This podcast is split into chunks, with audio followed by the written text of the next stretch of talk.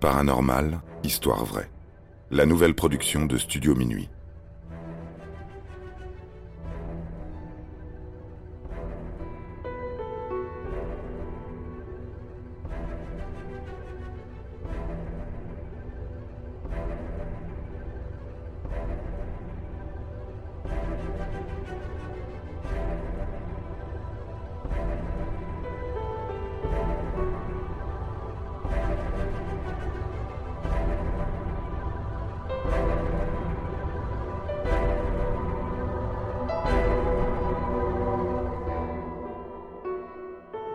La malédiction de Pont-Saint-Esprit.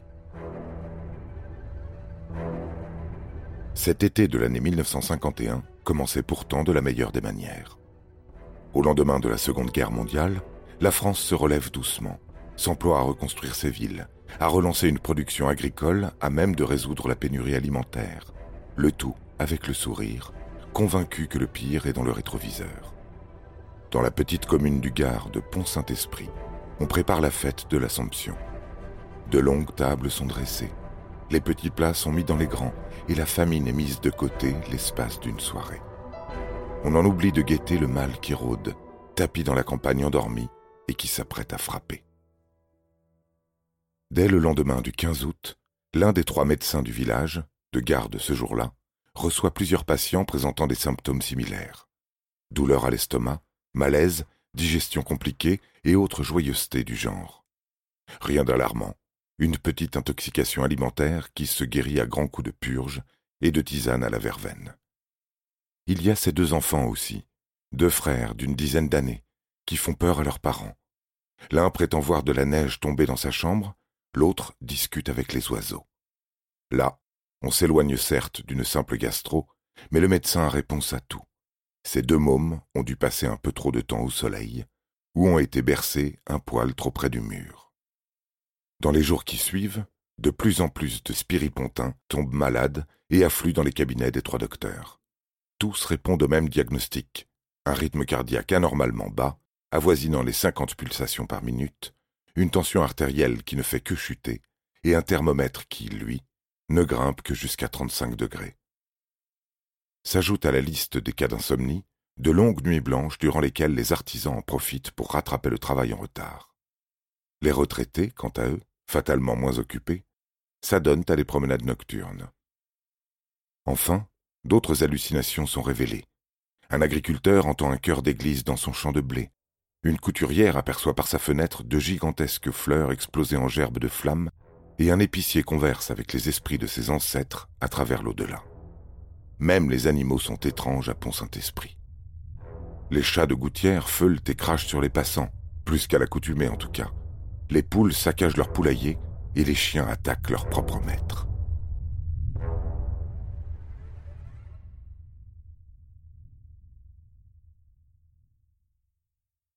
Le phénomène vire au cauchemar la nuit du 24 août 1951, surnommé plus tard par l'un des trois médecins la soirée de l'apocalypse. Tout commence aux alentours de minuit, par des hurlements qui retentissent dans les rues du village. Une famille entière descend sur le trottoir pour appeler au secours. Du sang coule de leur plafond et les murs du salon se sont rapprochés, menaçant de les écraser. Peu à peu, ils sont rejoints par des dizaines d'habitants, chacun frappé d'une vision d'horreur différente.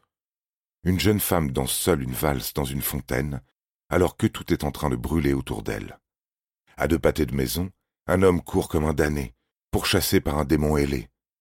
Il manque de se faire percuter par un facteur sur sa bicyclette qui, lui, finit sa course écrasé contre la façade de la mairie, avec trois côtes brisées en prime. Le chaos finit d'ailleurs par réveiller le maire. L'œil vitreux, la moustache en bataille, il se traîne hors du lit pour regarder à la fenêtre et devient blême.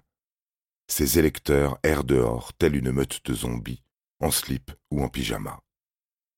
Monsieur le maire ne s'était guère inquiété la semaine précédente, lorsque les médecins avaient prévenu de signes avant-coureurs, loin de s'imaginer que le tout puisse virer à l'épidémie. Il s'empresse de contacter la gendarmerie et les pompiers dans la foulée. Il serait temps que quelqu'un intervienne, car à Pont-Saint-Esprit, la situation est en train de dégénérer. Un vieil homme a sauté à pieds joints depuis sa cuisine située au deuxième étage. Il se brise les deux jambes à l'atterrissage. ce qui ne l'empêche pas de se relever pour galoper cinquante mètres plus loin. Un ouvrier s'est aussi jeté dans le Rhône, hurlant à la cantonade qu'il était mort, qu'il avait la tête en cuivre et que des serpents jaillissaient de son ventre.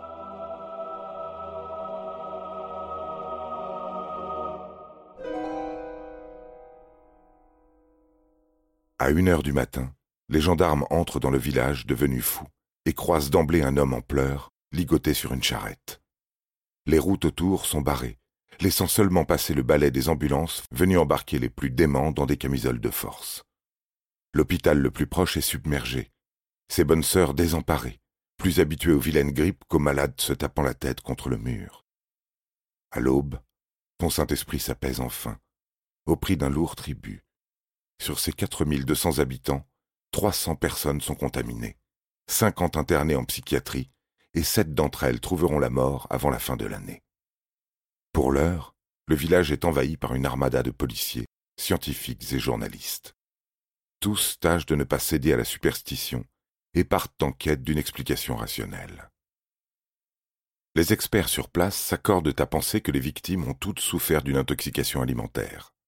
Les boîtes de conserve sont d'abord soupçonnées, leur stérilisation à cette époque n'étant pas irréprochable. Mais parmi les personnes concernées, plusieurs affirment ne jamais en avoir mangé. L'un des médecins spiripontins promène alors son regard sur une boulangerie qui s'en tape le front. Les hallucinations, la fièvre, la démence. La malédiction qui frappe sa commune ressemble à s'y méprendre au feu de Saint-Antoine ou au mal des ardents, cette maladie du Moyen Âge que l'on prenait pour de la sorcellerie. Les malheureux touchés avaient le choix guérir auprès de Dieu ou brûler sur un bûcher.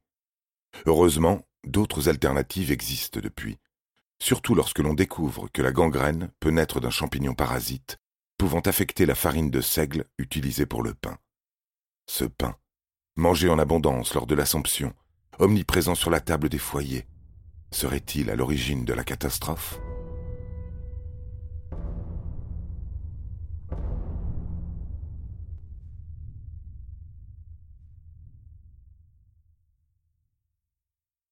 Par prudence, le maire interdit la vente de pain dans son village, aux grandes dames des spiripontins qui sont bons pour mâcher des biscottes jusqu'à nouvel ordre. Des prélèvements sont effectués dans les fournils de huit boulangeries. L'une d'entre elles se retrouve au cœur des ragots. Il s'agit de l'enseigne de Roquebriand sur la Grand-Rue, la plus réputée et prisée du coin. Personne n'a oublié l'échec cuisant essuyé par l'artisan boulanger lors des dernières élections municipales. Tout le monde se persuade qu'il a voulu empoisonner son pain pour se venger. Les autorités remontent la piste du fournisseur et arrivent 600 kilomètres au nord-ouest, vers Poitiers, chez un meunier nommé Maurice Maillet. Ce dernier avoue couper de temps en temps sa farine de blé avec du seigle avarié pour arrondir ses fins de mois difficiles, à mille lieues de se douter que sa combine allait plonger Pont-Saint-Esprit dans la psychose. Le boulanger et son meunier sont arrêtés, mais les preuves matérielles viennent à manquer les résultats des analyses sont confus et se contredisent. La farine provenant du moulin de Maurice Maillet ne correspond pas à celle utilisée par Roquebriand. Il est de plus connu que le pain contaminé par l'ergotisme adopte une teinte noire et dégage une odeur nauséabonde. Or, les spiripontins confirment que celui qu'ils ont mangé était bien blanc, croquant à souhait, un peu sec, mais pas plus que d'habitude. Résultat des courses, les deux hommes sont relâchés et l'enquête repart de zéro.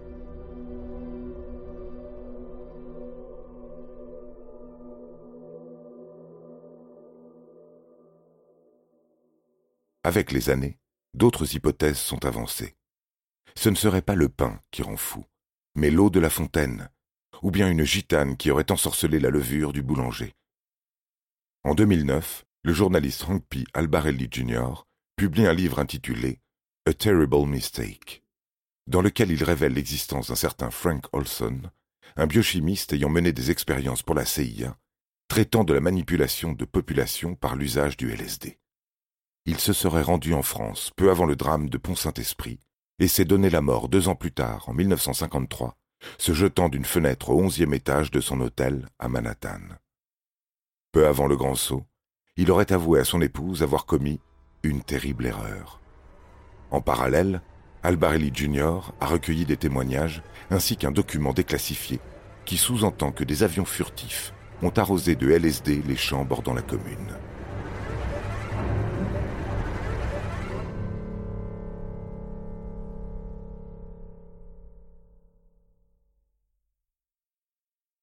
Encore aujourd'hui, le mystère de Pont-Saint-Esprit demeure entier. À l'époque, le Midi Libre écrivit dans un article Faute du nom du mal, on veut connaître celui de l'homme responsable. On accuse le boulanger, son mitron, puis l'eau des fontaines, puis les machines à battre modernes, les puissances étrangères, la guerre bactériologique, le diable, la SNCF, le pape et Staline. Permettons-nous de rajouter à la liste la CIA, les champignons, et qui sait, peut-être bientôt les extraterrestres, les francs-maçons, et le Saint-Esprit lui-même.